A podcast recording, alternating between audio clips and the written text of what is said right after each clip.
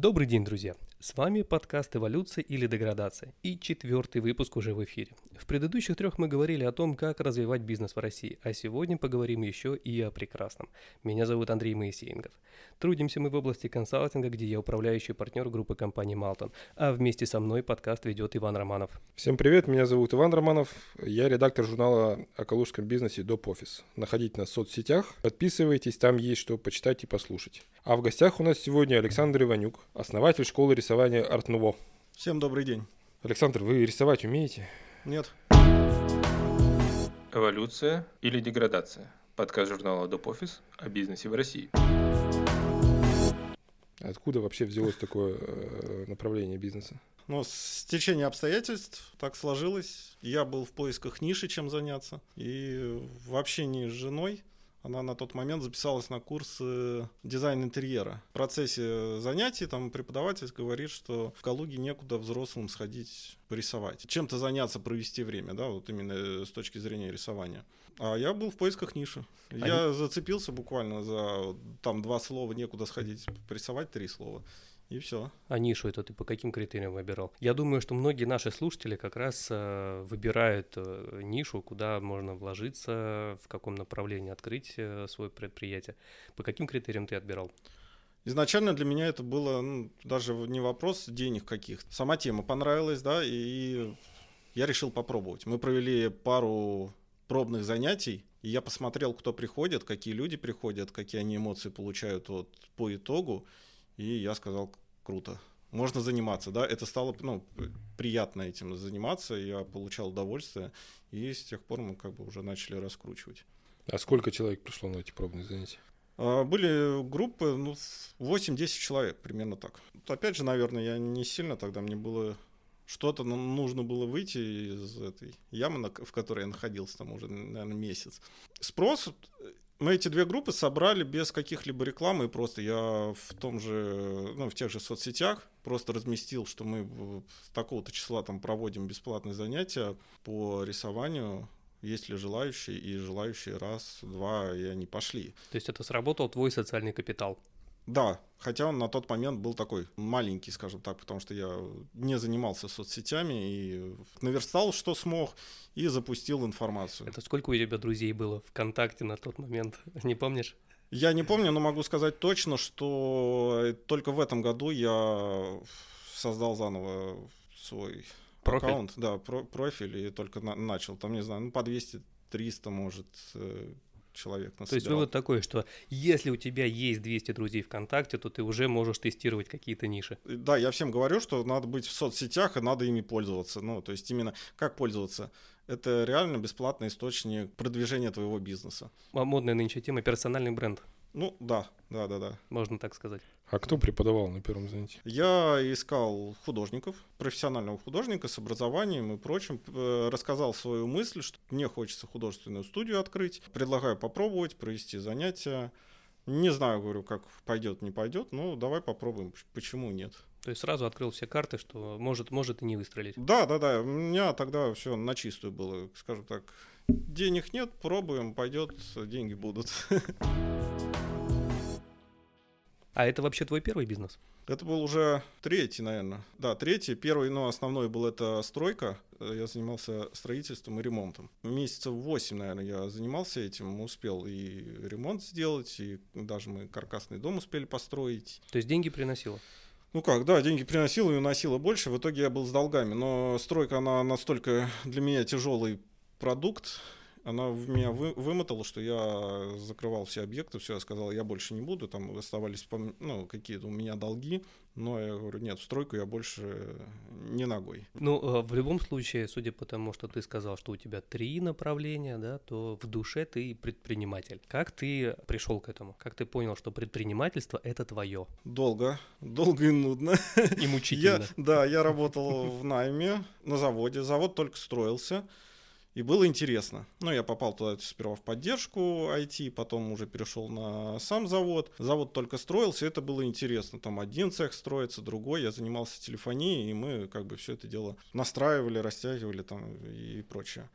А потом это все перешло в рутину, когда завод уже построился, и мне не хватало вот этого драйва. Я сидел, наверное, года три получилось у меня, что я вот уже понял, что мне уже здесь скучно, но я сидел тут вроде бы работаешь платят, не работаешь платят. Через три года, да, я уже там край э, закипел, подвернулась книжка хорошая, прочитал и все, думаю, не. Так, давай. со а следующей недели начнем. Что это за книжка такая? Книжка, она довольно-таки простая, но это, наверное, была моя первая книга, которая по бизнес-теме пошла. Она как раз вот э, есть тут у вас.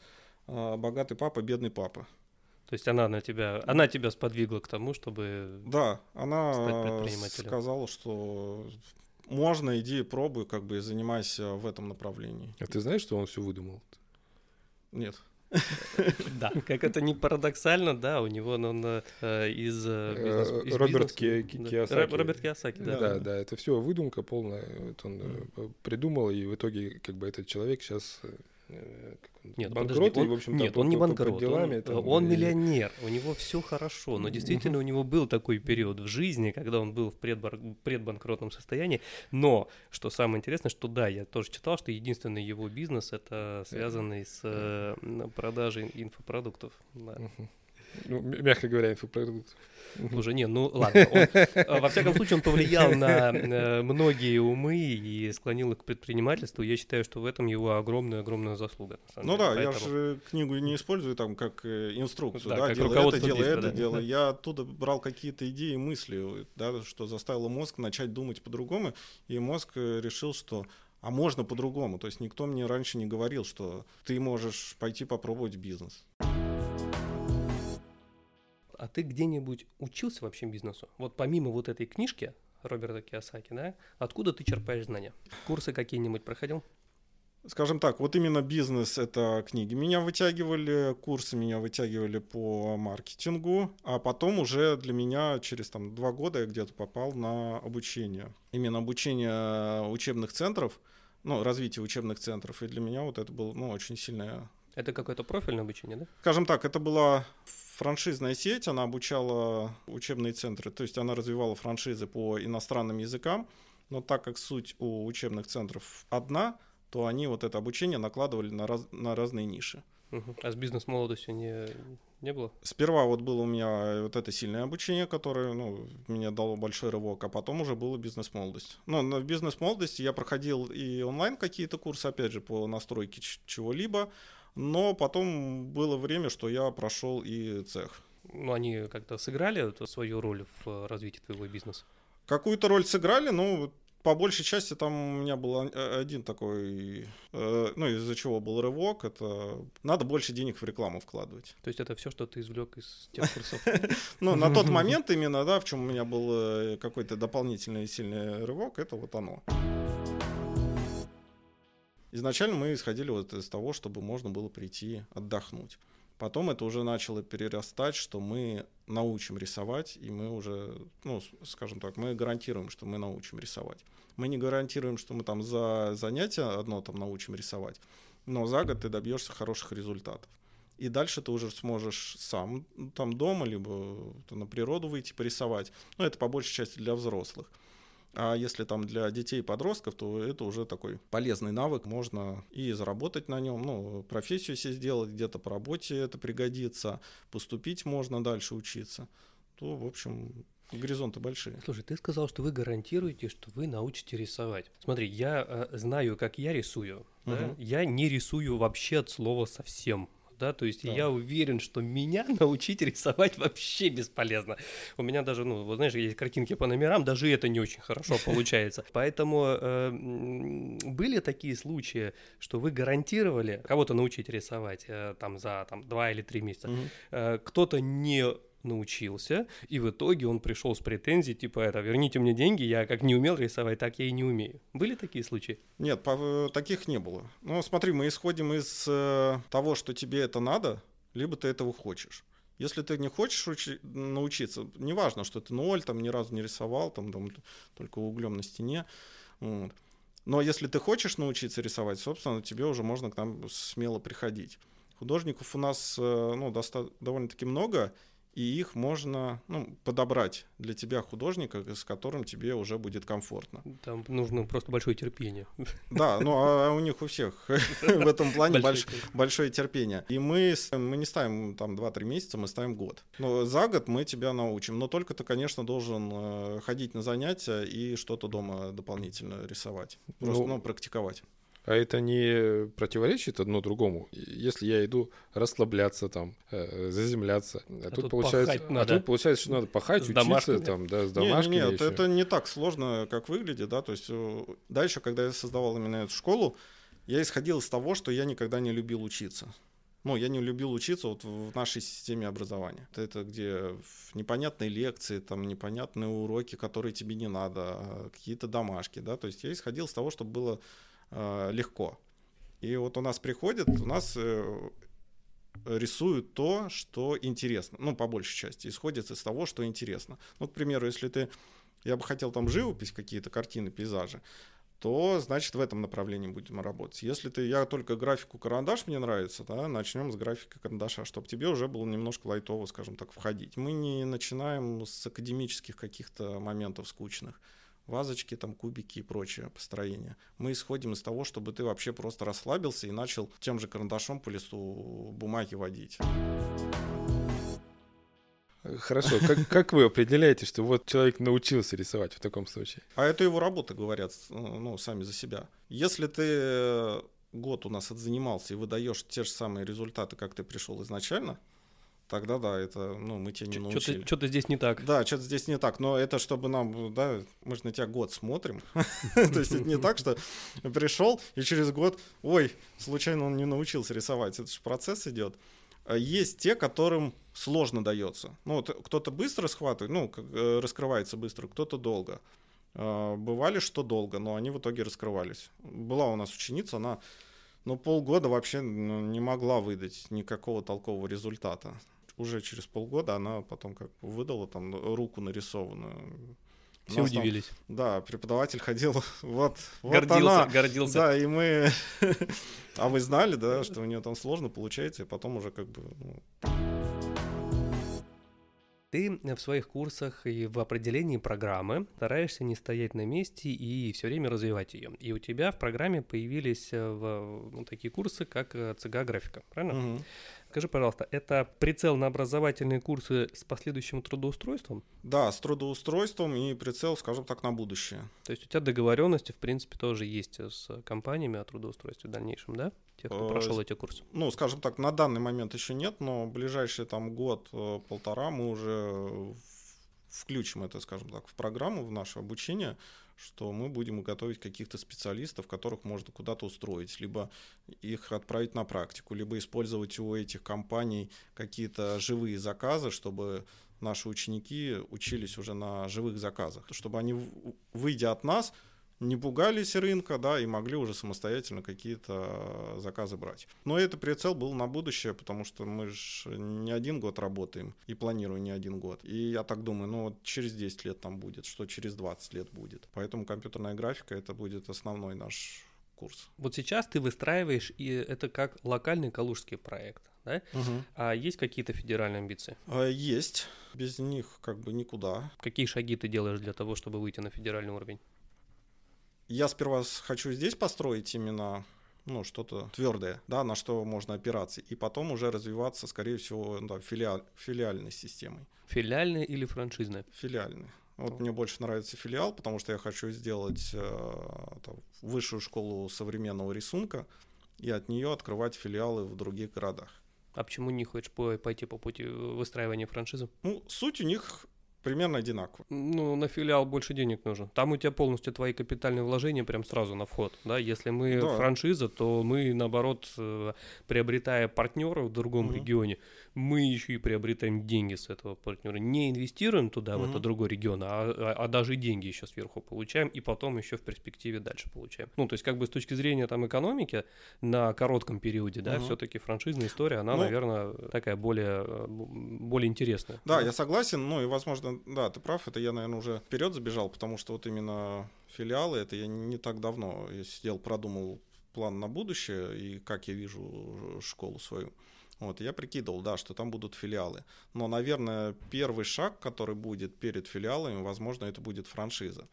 Просто франшизу надо сперва мне самому открыть, ну, запустить, ну, скажем так, не самому франшизу открыть, а вторую точку в другом городе открыть самому чтобы проверить, как работает. Ну, то есть ну, обкатать бизнес-процесс. Да, да, обкатать бизнес-процессы, бизнес-модель, и потом уже можно запустить франшизу, ну а дальше уже будет видно, возможно, и филиал. Не знаю, мне кажется, вы оба не правы вообще. Куча э, сейчас онлайн-школ, которые все вот это самое делают онлайн, не открывая никаких филиалов, там преподаватели это конкретно работники крупных э, значит, э, компаний, которые конкретно преподавая, при этом отбирают себе сразу сотрудников. Вот это, мне кажется, офигительное конкурентное преимущество. А одно другому не мешает. То есть мы, как развивая офлайн, будем подвязывать онлайн. И именно онлайн наши курсы. Курсы, я исхожу из того, чтобы они были уникальными. То есть именно наш продукт. Если я буду запускать какой-то обычный курс по там, рисунку, там, компьютерной графике тоже, я начну конкурировать, да, с этими уже большими школами, во-первых, и во-вторых, с бесплатными уроками. Ну, в Ютубе забиваешь, как рисовать там слоненка, да? Вот да, тебе, пожалуйста. Это, этого очень много. И, ну, а смысл мне с этим бороться? Поэтому мне нужен именно свои продукты, своя технология в обучении. Вот ее мы будем запускать в онлайне. Какой-нибудь пример. А, та же техника старых мастеров. Вот тот подход, который мы используем в обучении, вот мы его, скажем так, оцифруем. Это ну, первый то, что будет. Э, запустим его. Поясни, пожалуйста, что такое техника старых мастеров. Техника старых мастеров — это когда ты копируешь работы известных художников, известных хороших художников, и ты начинаешь с их копий. Ты разбираешь, как там было что построено, как там работают тени, как там работа с красками, и ты набиваешь руку угу работы с копиями.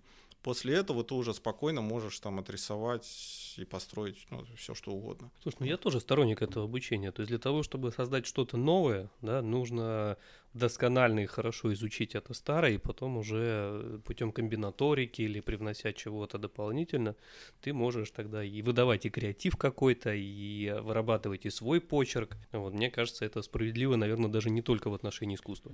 Возможно, я как бы испорчен классическим образованием. Я закончил художественную школу. Угу. Я учился в художественном классе, более того, в э, школе. Я прекрасно знаю, что такое вот все эти стандарты, там, угу. да, что такое рисовать кубик, трилистник, угу. э, там по 18 часов. Я понимаю, как вот это работает, как работает сесть. Ну, ладно, скопировать черный квадрат более-менее каждый сможет, да? К примеру, там, да, но вот реально старых мастеров взять угу. и посадить человека, чтобы он, так сказать, начал его там копировать, угу. ну, это максимум по номерам там, да, максимум по клеточкам, по клеточкам хорошо, еще можно там вот по клеточкам что-нибудь э, угу. там теоретически повторить э, какие-то контуры и так далее. Как, э, ну не, не знаю, возможно стоит сходить на курсы, на да, возможно стоит сходить, потому что ну, я не представляю. Самому мне кажется, это... мне кажется, это, это как бы ну больше должно на э, какое-то самоуспокоение учеников работать. Здесь, ну, немножко от обратного еще работает, да, когда ты в итоге копируешь э, известного художника у тебя результат работы готовая картина. Вот классная картина.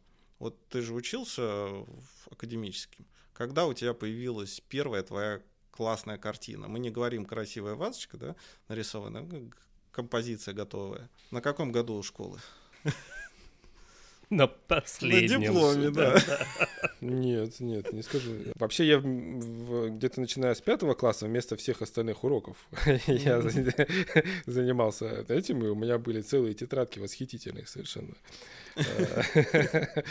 Картина одной шариковой ручкой, так сказать. Просто с каждым годом у меня представление о том, какая картина а, хорошая, оно у меня менялось. Вот, поэтому э, как бы каждый год я был доволен тем, что э, тем, что я делаю. Каждый год. А у нас здесь, получается, каждой работой ученик доволен. И он доволен в плане, он эту работу может повесить на стену. В рамку и на стену. И это будет э, за, законченное. Ну, понимаешь, там 20 лет назад я тоже был в восторге от того, что, э, что я делал там, да, вот, но как бы понятно, что а, мы считаем реши, принятое решение правильным или неправильным в зависимости от того, нравится оно нам или не нравится, там, да. Ну, как бы человек долго старался, ему понравилось, как бы там он считает, что он хорошо э, научился рисовать, но э, у нас есть бывшая заместительница министра обороны, которая сейчас выставляется. Значит, да, у него своя галерея, да, да, да. Ну, не галерея, а выставку сделал. Да, выставку свою сделал там, да, она тоже уверена, абсолютно уверена, что она умеет рисовать. И она сравнивает себя как раз, значит, вот со старыми мастерами, которые тоже сталкивались, значит, с какими-то трудностями, да.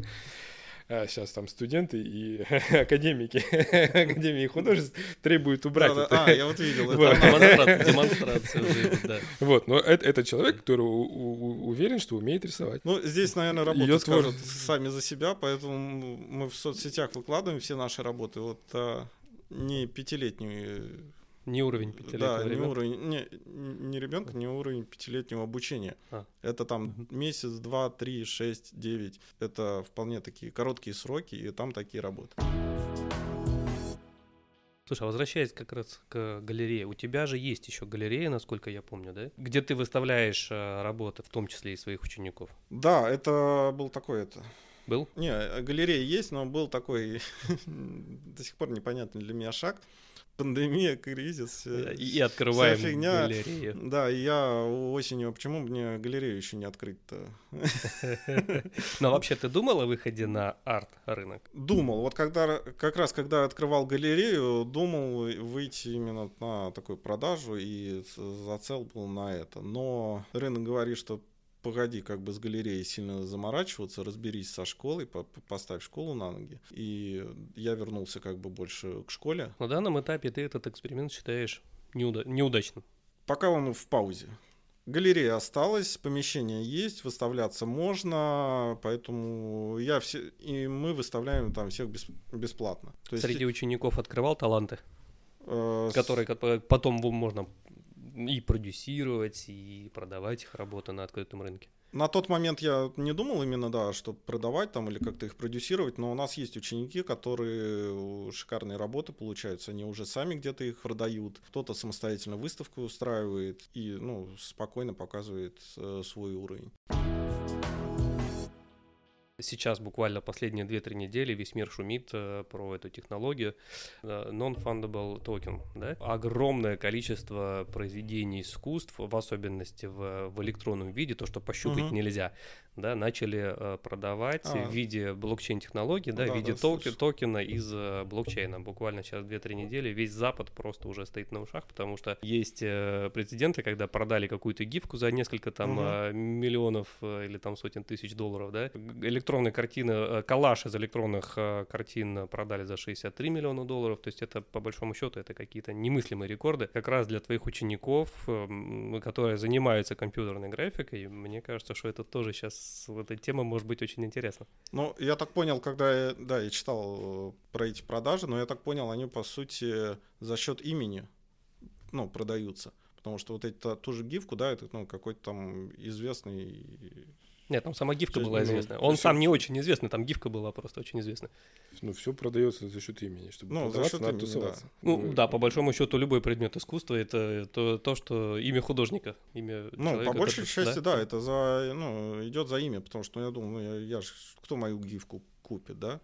А быть известным, ну, известным с, большим объемом подписчиков, там, ну, и вот этих поклонников, ну, на- наверное, я продал бы гифку. Ну, смотри, нет, здесь эта технология, она как раз открывает, в чем ее перспективность, да? А, в силу того, что есть даже специальные биржи уже организованы быстро, оперативно, да, на которых эти токены Мгм. торгуются. Эта технология открывает как раз рынок для продажи вот таких произведений искусства, да, Мгм. э, практически любому. То есть не нужна как раз уже галерея, да, для того, чтобы заработать на твоем предмете искусства. Ученики твои нарисовали какую-нибудь красивую там 3D-картину, да, я Мгм. буквально там чисто ради интереса вчера заходил как раз на одну из там крупнейших бирж вот этих, да, э, э, NFT-токенов. Ты там просто там, ну, не обязательно гифки, да, то есть там классная 3D-картинка есть, которая продается сейчас, причем, ну, не сильно-то на слуху художники, э, 37 тысяч долларов. Она продается, там аукцион идет, за нее там борются, хотя это просто, ну, зараза, обы- обычная 3D-картинка. Да, она прикольная, она интересная, она красивая.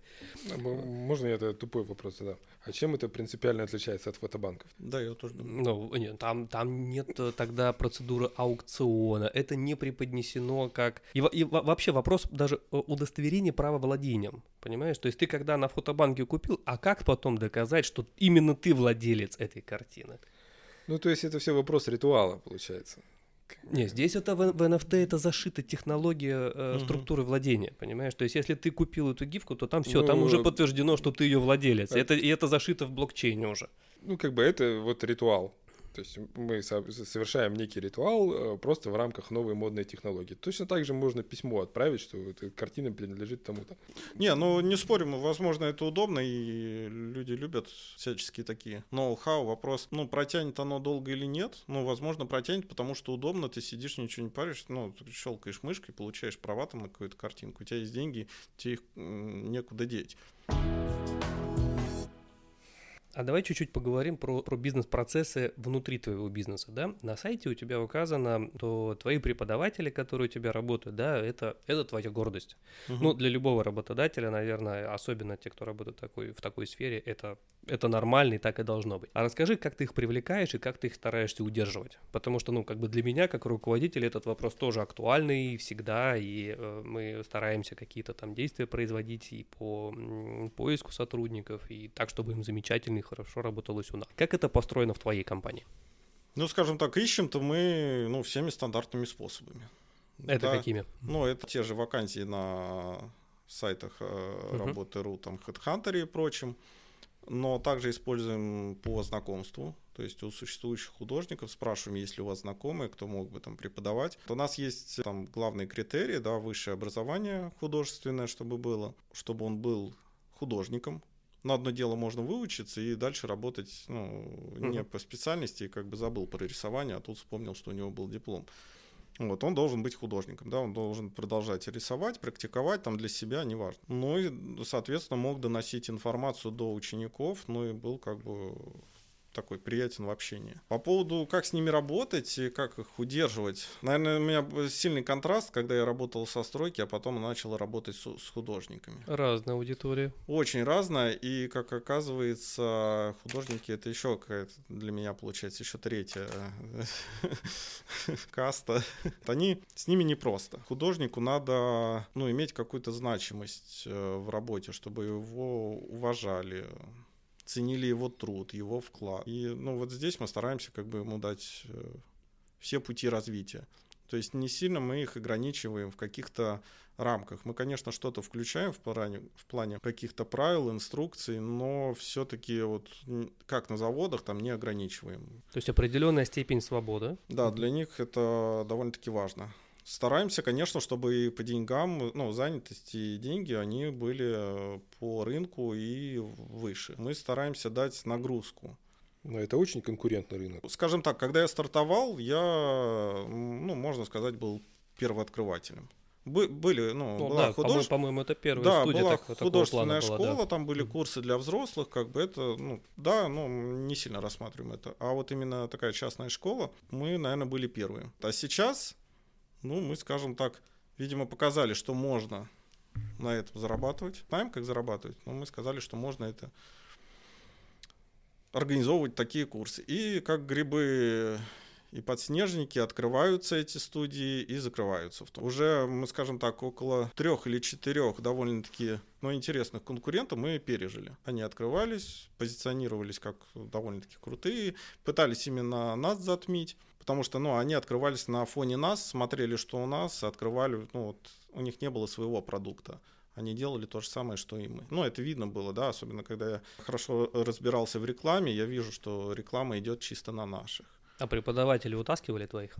Преподаватели нет, не утаскивали. Не охотились? Было такое, что мы расставались с какими-то преподавателями, и они э, Сами уходили в другую студию? сами открывали студию.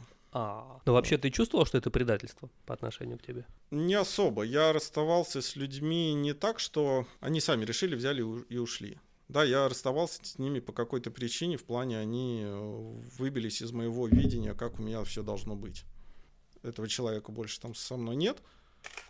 А то, что открывает студию, ну, удачи, пробуйте, как бы. И...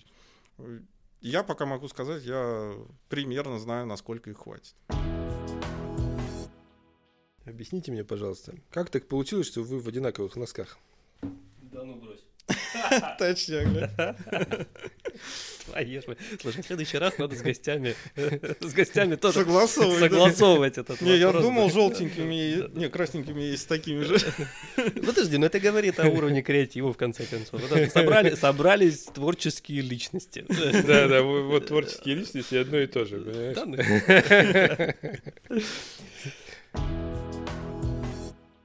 Я говорю тебе одно слово. Твоя задача ответить, с чем это у тебя ассоциируется, одним словом, одним самое главное, и очень быстро. Москва, Грязь. Пушкин, Стихи. Спартак, Чемпион. Бэнкси, Не знаю, кто это. работа, Отдых. мультик «Ну погоди», Классика. директор, Шеф. Путин. Шучу, ладно, мы не про политику. Мы переходим к блиц-опросу. Оперативная работа или стратегия? Стратегия. Э, Цель или путь к цели? Путь. В бизнесе что важнее, обложка или качество? Качество. На первом месте у тебя семья или работа? Семья. Власть или деньги? Власть. Мгм. И самый полюбившийся вопрос нашего Блица. Что ты готов подарить первым трем нашим слушателям, которые позвонят или напишут тебе в личку? Мы разделим на две части. Если хоть кто-то хочет быть учеником, ну именно учиться рисовать, то здесь мы, я, я дам там, 5% скидку на любой из наших курсов. А если есть интерес по бизнесу, как это работает, может партнерство или еще что-то, то здесь э, встреча в кафе за чашкой кофе, ну, за мой счет. А, Отлично, друзья, пишите, э, звоните Александру. Я думаю, что с радостью э, тогда или научит рисовать, или составит компанию за чашечкой кофе.